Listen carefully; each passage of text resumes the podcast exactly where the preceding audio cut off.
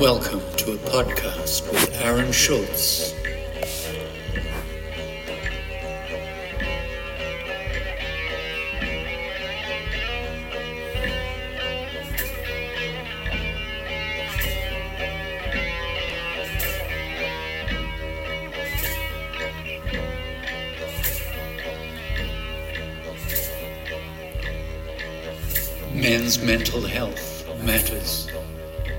Live life with an outback mind.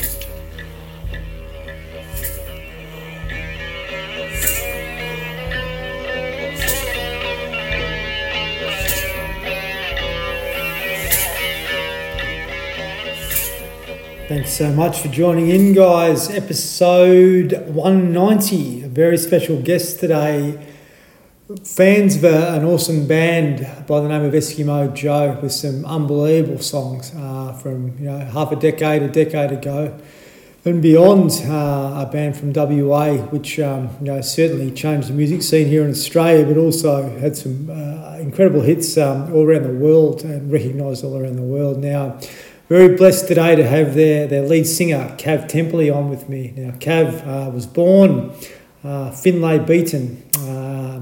His mother um, took him to India as a, as a young man. Had his name changed uh, before that journey started or began to Satyam Kav, uh, Kavyan. So Kav comes from Kavyan. And uh, he's been blessed with a, I suppose, a, a spiritual journey, um, you know, un, uncommon to, to most of us here in Australia from an early age. So he was in uh, ashrams in India in his teens. Um, you know, certainly uh, has got a, a, connection with the spiritual way of, of living and uh, and life, but. Um, it's been able to sort of you know bring that into into mainstream music and and, and sort of uh, introduce uh, people to some amazing music and amazing songs. And you know we're going to talk about some of those songs today, the meanings behind some of those songs, and uh, his journey as, a, as an individual, uh, sort of you know through the mainstream music scene and um, holding true to his values and beliefs and so forth. So. I'm really sure you're going to enjoy this chat. Uh, I'm really, really blessed and honoured to have Kav on. I've, I've loved their music for a long time, and uh, yeah, just uh, looking forward to this chat. So I hope you enjoy it. Hope, uh, hope you can give me some feedback too. Uh, best to email me support at outbackmind.com.au.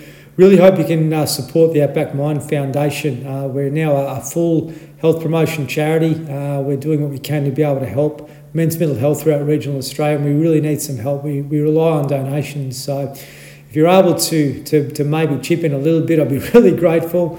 Um, if you go to the website, you'll see uh, support us and you'll see some options there to donate. If you've got a business and you'd like to partner with us, um, we do work in the workplace to be able to help uh, improve uh, employees' well-being uh, in the workplace as well. We run men's circles uh, um, throughout central Queensland, but also we're trying to expand that throughout the country. So if we can do something to help your community, be really grateful to do what we can to give you a hand.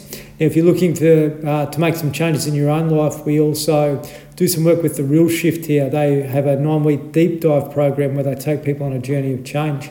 Uh, if you want to check out their website uh, and uh, maybe uh, invest in uh, some changes in your own well-being, it's therealshift.com. If you go to therealshift.com forward slash deep dive, you'll see a bit about their program and uh, also a little bit about. Um, uh, what they can do over a nine week period to, uh, to help you transition and change habits in your life you want to change or maybe reach some goals you want to achieve. So check them out. All right. Thanks very much for listening in. Really appreciate your feedback. G'day, Kav. Hi, Aaron. How you going? Oh, very well, mate. Well, uh, really grateful to uh, to have you here with me, uh, having a chat. I've loved your music for a long time, and um, uh, yeah, certainly, uh, you know, really, really blessed to, to have you on and sort of hear a bit uh, about your journey and uh, and how everything's sort of evolved for you, mate. And uh, you know, we've had a conversation about your your upbringing, and uh, I'm really intrigued and interested in, in, in that and how that sort of all come about. You know, as a young fella and, and your time in India and so forth. Yeah, it's it's a funny it's a funny journey that I've been on. I don't think it's it's a normal one in uh, in your general kind of Australian population, uh, but it's certainly been an important part of who I am, and mm. it's it's formed who I am musically as well. Yeah. Oh, no doubt, mate. I I, I can certainly, you know, now now I, I know that, and, I, and listening to your songs, like I can definitely, uh, I can feel the energy coming through, and uh, you know, some of the connection that you have with um, you know, high levels of awareness and consciousness, and, and some of the unique lyrics you have in some of your songs as well is pretty amazing.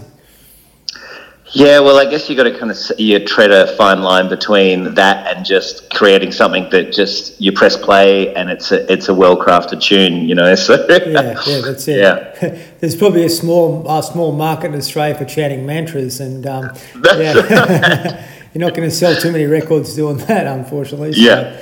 So, mate, um, so as, as a young fella, your mum sort of took you under her wing pretty well, and she was on a, a spiritual path. Um, you know, well before you come along. Yeah, I mean, look, where I'm from, Fremantle, it, we've the whole entire town has always had a bit of a finger in the, the spiritual pie. Um, and uh, there was a particular chap in Freo, uh, he was a psychologist called Indavar. And um, he was kind of one of the first guys who set off to Pune and, you know, met Bhagwan, as he was called at the time, and, and brought a lot of his, you know, meditations and, and, uh, and and versions of kind of group therapy back to, to Fremantle, and it really struck a chord with everyone here because it was just again people were were tuned into it. It's a, it's a Fremantle's always been an artist town. I mean, in the late seventies, all the you know the artists move in, into the warehouse space around Fremantle. Um, and started setting up these kind of art studios. And wherever you have the artists, you're always going to have spiritual thinkers. Um, so uh, you know, fast forward into the 80s uh, in Fremantle, and you've got a whole bunch of people wearing orange around.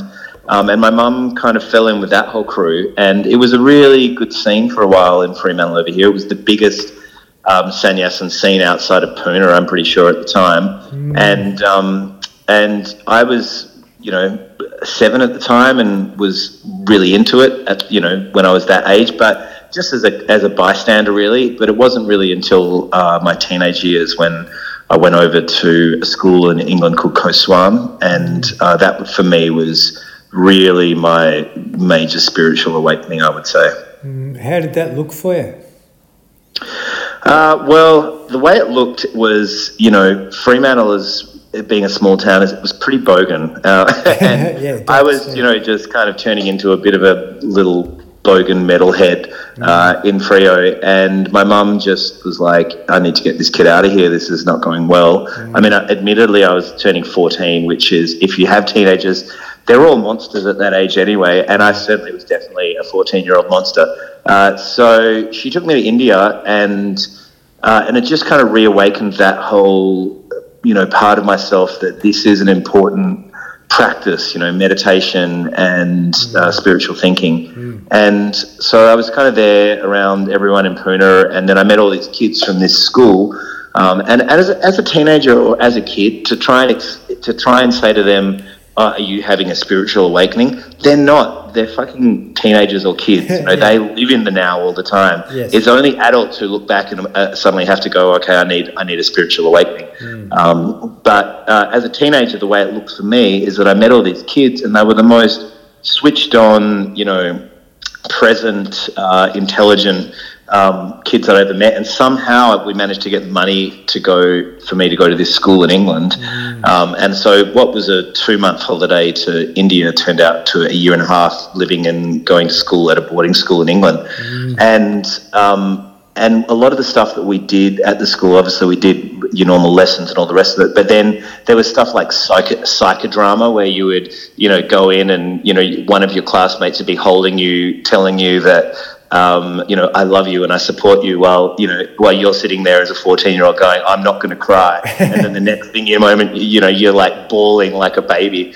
So for me, if you ask like what did it look like, it was it was more that I was suddenly in this place where I was allowed to reconnect with this kind of spiritual and emotional intelligence. I didn't have to shut it off because I wasn't in this very blinkered little town. Um, so when I finally came back to Perth, you know, uh, I, I had gone on this journey and I was this completely changed uh, um, person. I also overdosed on acid at somewhere in that experience as well. That could have changed things a little Jeez, bit for me. Yeah. Um, but uh, yeah, I came back to Fremantle and everyone was exactly the same. Mm. And uh, so it was really hard to relate to all of the kids who I was hanging out with before I left. But one of the wonderful things that happened is I just kind of started to look for the people who I thought, you know, who I connected with in that emotionally intelligent way. And mm. they're all people I'm still friends with now. And it also started my, my musical journey as well. Mm, incredible, mate. Um, one thing that came to me there while you were talking about that, uh, you know, completely going into your vulnerability as a young fella, but that was totally opposite of a, a, young guy that was probably wearing a denim jacket with a back patch uh, around Fremantle a few years earlier, you know. Mm, so totally. It would have been completely confronting, but but really, is isn't that the things we need to do as humans to learn to uh, to get back to our heart space again and, and, and develop and grow? I think it is, um, and it's and it's a it's a changing landscape of how we um, approach that. Um, because you know, like if you look at the whole sannyasin movement, uh, as an example, that was really relevant in the 80s. You know, like it, it, was it was actually a pretty conservative time, and it was important to have someone who was a rebel to come along and really kind of, you know, kick out the doors and the windows um, mm. and allow people to kind of the space to have these spiritual journeys. Mm. Now I think we're in a really different place where. Uh, a lot of the stuff that he was talking about there is just common speak in, in how we relate to each other. So movements like the sannyasins are less important as a thing anymore because people are all, you know, able to tap into this information in a much easier way, which I think is really great. Yes, absolutely. And, and, and your, the name you were given, Satyam, meaning truth, I guess, as well. Yes, Satyam yeah. Kavyam, yep. which meant the poet of truth. Yes. Uh, Amazing. So it, uh, you know, it, like I think, you know, if I was a if I was a slightly more earnest musician, that I could have come out as a hip hop artist and call myself, you know, the truth poet. but uh, no, that would have been pretty daggy. Uh, but I, but yes, uh, I guess it was a prophetic um, uh, name because that is what I do. You know, like I, I write stories about you know what I see and what's going on in front of me, and I turn them into songs, and yes. that's that's my thing. Yeah, that's what I'm picking up on now, mate. After you know knowing this, as I mentioned, and, and listening to your music more, uh, having that, that that knowledge now and where, where it's coming from is so profound, and that's why I think your music is is is you know really beneficial. And obviously, I think the best yet to come for you, but. Um, you know, mate, um, just just on that, so getting back to Fremantle and, and sort of being around the soup again, how did you stick to your knitting? Sorry, sorry, can you say that last one again? So, how did you stick to your knitting and stay to your truth rather than sort of fall back into the old uh, old ways? Look, I think I just I just kind of found myself somewhere between the two, to tell you the truth. Um, again, you know, as a teenager, or you know, still a kid, really, uh, it's it's easy for us to look back on this as adults and and be like, you know, you need to stay with your truth. It's like as a kid, you're just you're so fluid. You know, you're kind of you're just going, you're experimenting, you're seeing what works for you, what doesn't work for you. So I just kind of went back into that place and. Um, and I was still dangerous. Like I was a really naughty kid before I went away, but I, and I was still kind of dangerous enough. But but I had this new kind of moral compass, which was like, does this feel all right for me? Mm. Um, and uh, so whenever whenever I was in these scenarios where it was late at night and there was people drunk and you know crazy stuff was happening, I would just kind of get to a point where I'd be like, "Oh, now's a good time to leave." Yes, so yeah, yeah. I would just go home. Um, and you know, uh, and I think that's the difference. You know, that decision making uh, as a teenager, um, if you don't have that that moral compass or that spiritual compass um, then things can get really dangerous. Yes. Um, and thankfully for me, I'd had that experience um, that I was able to kind of come back and, you know, just know when things didn't feel right for me and just get out of there. Mate, um, you know, like basically having that self awareness was, was, was a real gift for you, uh, but I think it was probably enhanced and, and, and heightened through what you actually learn in India and probably some of the meditation practices and so forth that you, uh, you had to go through. Yeah, I mean, I did a lot of meditation um, through when I was in India and also at the school. Um, I, I, pretty much stopped as soon as I got back to Fremantle because I just was, you know, as a teenager, I just wasn't interested. Um, but I got into my music um, in a much bigger way, and and that became my meditation you know like uh, when i would go and i would be writing a song i'd be performing a song and going into this like what it did allow me to do my experience at coastline was allowed me to go into much a much kind of deeper more vulnerable place with the songwriting so um, you know as far as as um, you know continuing meditation or any of those things that stopped completely but i did just inject that into what i do musically mm. and i still i know it's a very different thing because you know you're meant to get rid of the ego and all the rest of it mm. and rock and roll is completely about the ego but i do find that you know you, you know if you want to find an artist who is really toxic and horrible to be around then that's probably someone who's not really very realized and not really getting to tell their story. Yes. As soon as you get someone who's telling their story and actually gets to be realized as an artist, they're just the most lovely people to be around. Mm. Um, so I felt that I kind of got to uh, just take all of that, that, that, information into my process of songwriting and uh, and all the rest of it. Yeah, amazing, mate. Geez, um, you, you know, I, am really interested to sort of see how you found the guys in Eskimo Joe and how that sort of come about as well. Well, funnily enough, my, my mum and Stu's mum were, were best mates when we were really, really young, and, and they moved next door to each other. And they were both involved in the kind of the sannyasin scene stuff in Fremantle. Mm. Um, so me and Stu became best friends, um, and uh, and then you know we we were just kind of mucking about being friends for years, and then uh, myself and Joel ended up in a band together. And after I kind of played him some of the songs I've been writing, which were the future Eskimo Joe songs, he was like, well, let's leave this band and just start a band where those are the songs. Um, and, and then I brought Stu in, and, and as soon as we had the three of us in a room together, um, it was just really obvious that it was the right chemistry of people, and that's that's seen us through our entire career. I mean, we've been together as a band for over 20 years now, and, and really, I think the success of that is just that you know, we are a good chemistry of people. We get along well. We have a lot of laughs. It's it's not it's not hard. Mm. How old were you when you when you formed? Uh, well, I guess my me and Joel, our first band was when I was about sixteen, and then uh, Eskimo Joe kind of came about when I was about 18, 19. Mm, amazing. And, and, tell me, like, how long did it take you to be recognised and, and start to get some some really powerful music out there?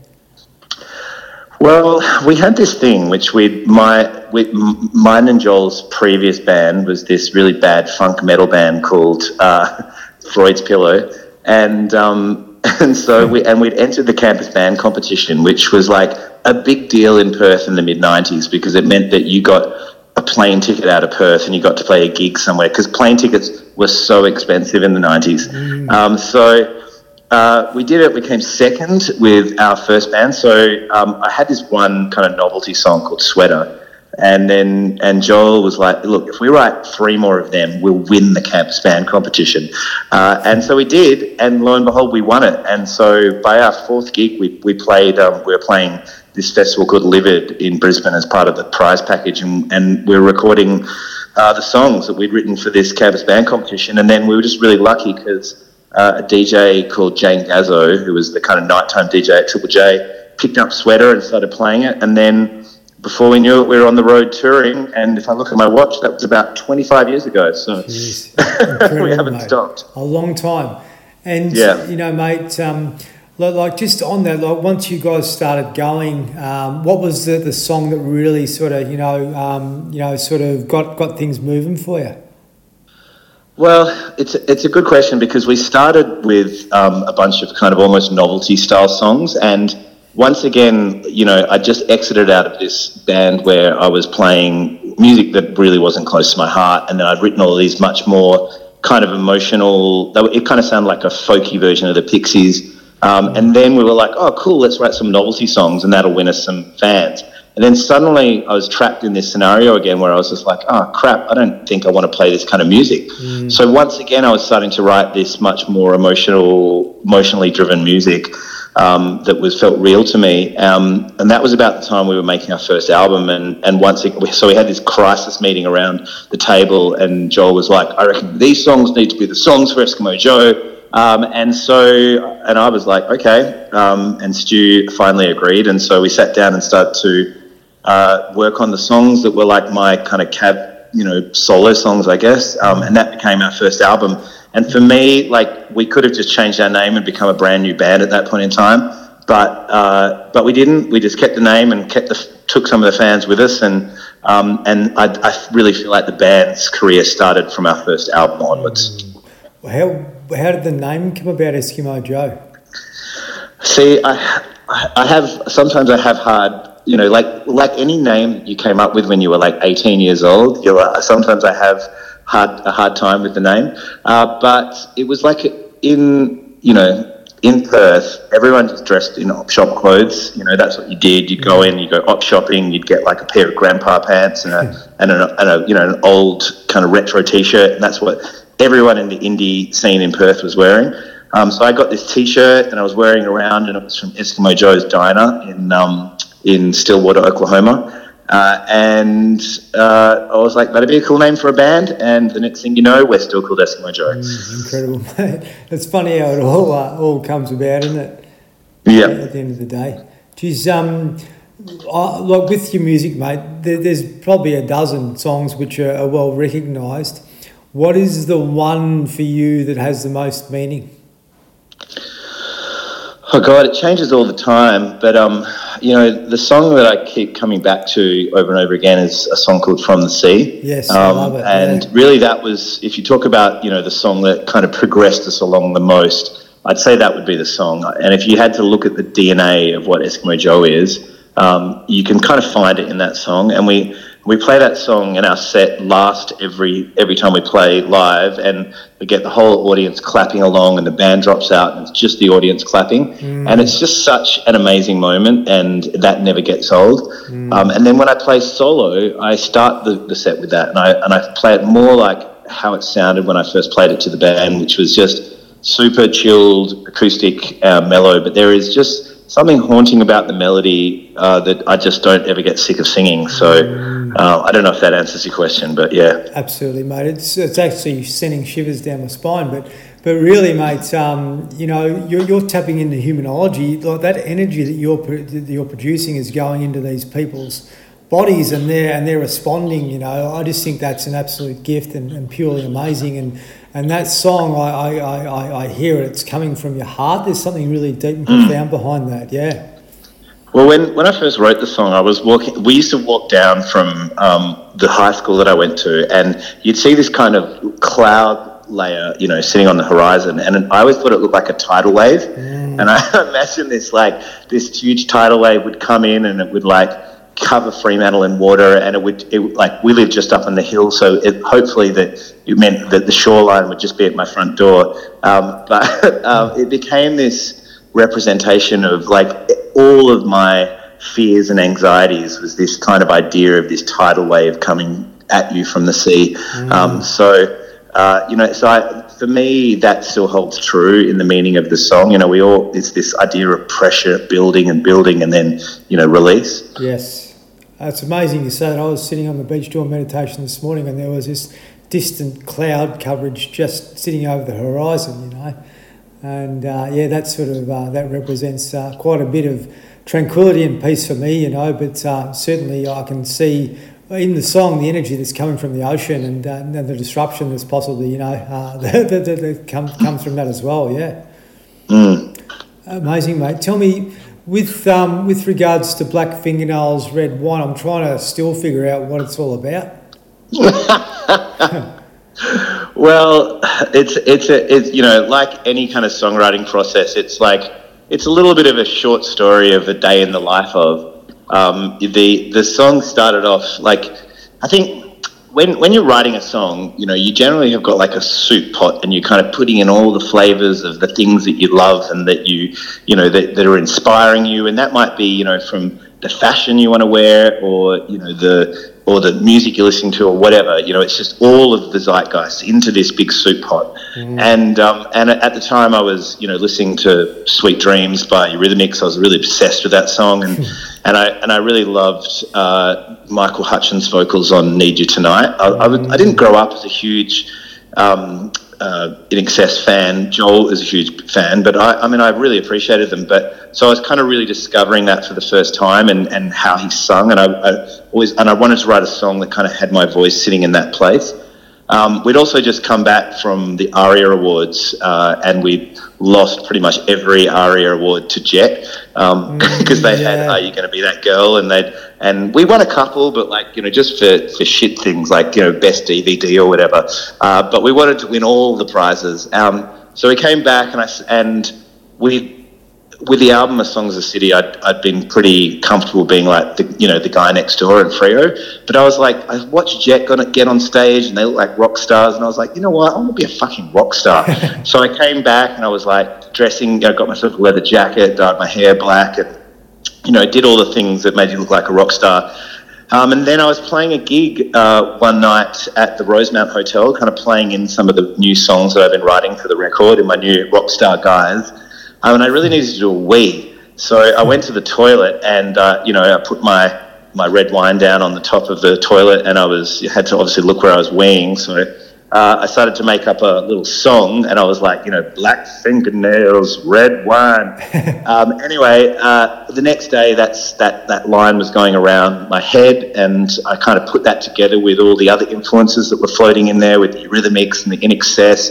Um, and yeah, by the end of that day, I'd, I'd kind of had the bare bones of the song, um, and I, but I didn't have the chorus. Uh, mm. So I was sitting down in front of the TV that night watching, you know, the news, and the news was pretty similar to what's going on now in the world, which was Christians and Muslims, uh, you know, mm. disagreeing on the idea of God. Yes. Uh, and I'm, I'm not religious, uh, obviously. I'm, you know, mm. spiritualist, but not religious. Yes. And, um, and I just thought it was fascinating that they all kind of seem to agree on this idea of what evil is, uh, what, you know, what the devil is, but none of them agreed on what, what God is. Mm. Uh, I thought that was really fascinating. So, so this kind of line popped into my head, which is the argument over God you know continues in this house. Yeah.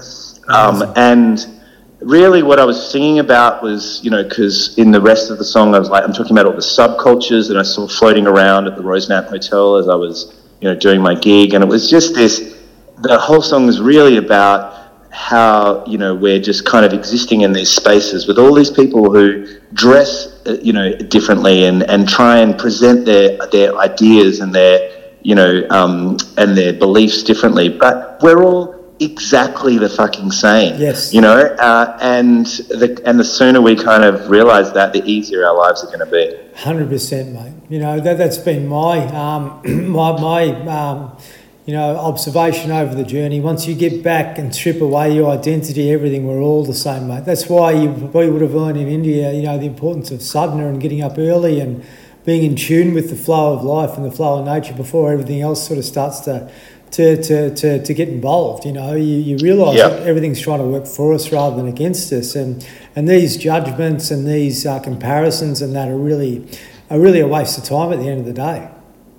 Yeah, I completely agree. You know, amazing, isn't it? And um, yeah, it's, it's you know like like I, I, I listened to that song and, and what you said about that um, yeah was was quite evident uh, with regards to your explanation then. So I really appreciate you sharing that.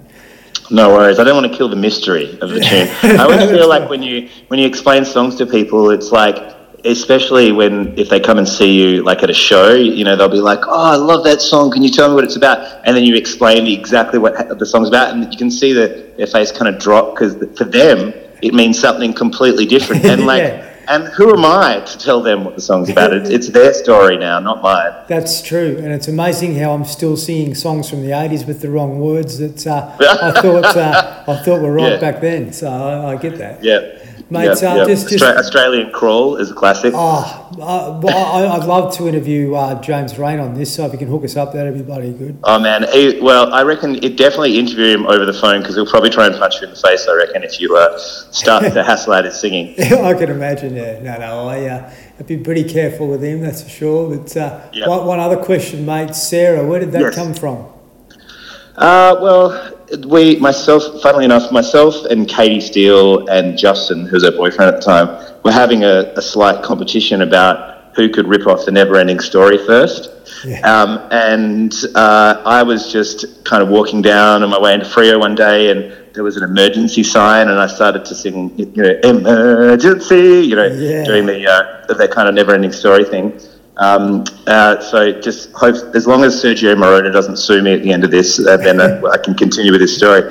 But but the funny thing is, is it's actually a true story because my friend Sarah, um, she was actually in trouble. She actually had like this kind of growth in her tummy and had to get an operation. Mm. Uh, so it was kind of actually about that and about her story a little bit. Um, and and the fact that she was, you know, this really cute young girl, and she was always talking about how she wanted to get a boyfriend, and no boys were interested, and but they all knew who she were was, and they all wanted to introduce themselves, um, but they never did. So that's why that the um, the first line is Sarah. Won't you tell me your name? Mm, amazing, mate.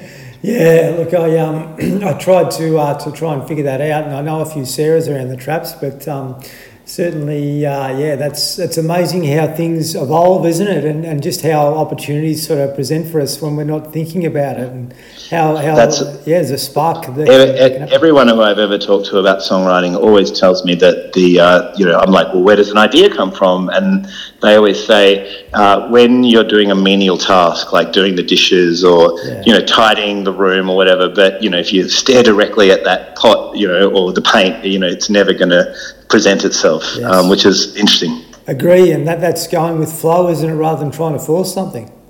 Exactly, yeah. yeah amazing, mate. Just on Katie, uh, you've got a, uh, uh, a new single coming up with her, is that right? Yeah, so it's just come out. It's called Graduation Day. Mm. And um, yeah, it's uh, myself and Katie, who I've known for many years. And um, yeah, just absolute pleasure to have her on the song. Amazing. And is she from, she's from WA, as well?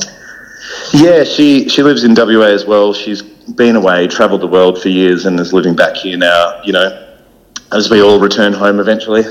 So, so it's called Graduation Day. So, if people look that up on online, they'd be able to pick it up. Yeah, just yeah. It's uh, there's a video clip uh, on YouTube. There you can check it out on Spotify. You can be you can be a total champ and buy it on Apple Music. Mm, um, yeah, But yeah, yeah, it's out there. Graduation Day. Amazing. Mates, um, now I'm really, really jealous because I'm from country Victoria and I know you are about to do a tour around there, is that right? That's correct, yes. Where I'm heading to a, a, a, bunch of places I've been before and some that I've never been before. Yeah. So, um, I mean, we're going to Bendigo uh, to the Golden Vine, which is going to be great yeah. on the 4th of August. Um, I believe you spent some time in Bendigo, so yeah, no. shout out to the Bendigo crew. Um, and then we're going to a place called Our Friends Farm, which is in Tallarook mm-hmm. in Victoria. Beautiful. Uh, and, and then to Warrnambool to the Lighthouse Theatre, which will be a really special show because um, for the venues that I can do it, I've got a projection uh, projector that I kind of um, project behind me, and I've edited together all this kind of almost David Lynch kind of dreamscape stuff. So we'll definitely be doing that at Lighthouse Theatre in Warrnambool, which would be great. Mate, oh, just a, a, word of advice: take a beanie and a Driza-Bone, and, uh, yep. certainly for Tallarook as well. It'll be freezing uh, down there, I reckon, at the moment. That's for sure. Well, I think last time I played in Bendigo uh, doing a solo show, I came out and my hire card it just you know how they've got the little, you know, tells you what the degrees is. It just came. I turned it on. It just said zero. Oh, like it couldn't go any further down. It was so cold. Yes mate. So, so where else are you going after that? Uh, well, on this, we are going all we're going all over the country, and we're going to hit the capital cities as well. But uh, for this little run, I've got that, and then uh, on the 10th of August, I head up to Newcastle, and then uh, Gosford, and then Illawarra, uh, and then Canberra, and then yes, yeah, some more dates to be announced. Can we see if we can get you up to Agnes Water in Queensland? It'll be a bit warmer up here, but uh, I reckon it'll be pretty well received if, uh, if we got you 100%. I, I'm, de- I'm definitely heading up to Queensland, I think more um, September times. Yeah, awesome. I will definitely keep an eye on that, mate. Yeah.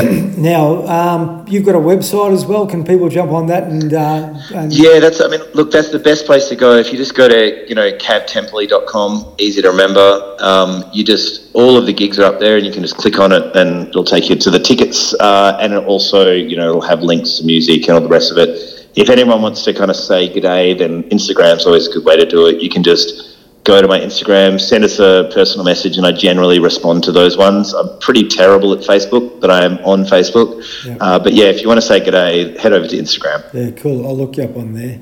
And um, mate, uh, yeah, certainly. Um, with regards to Bendigo, if anyone wants to book a ticket for Bendigo, they can jump online and, and get one there as well.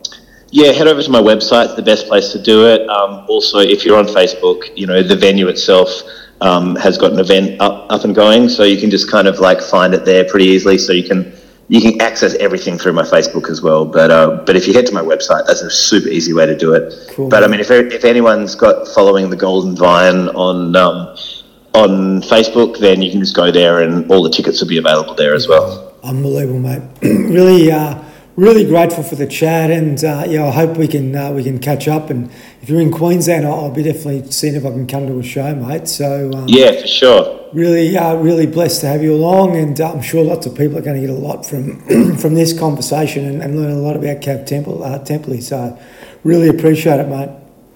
Thanks for having us, Aaron. Cheers. I really Nice. appreciate it. Thanks, mate.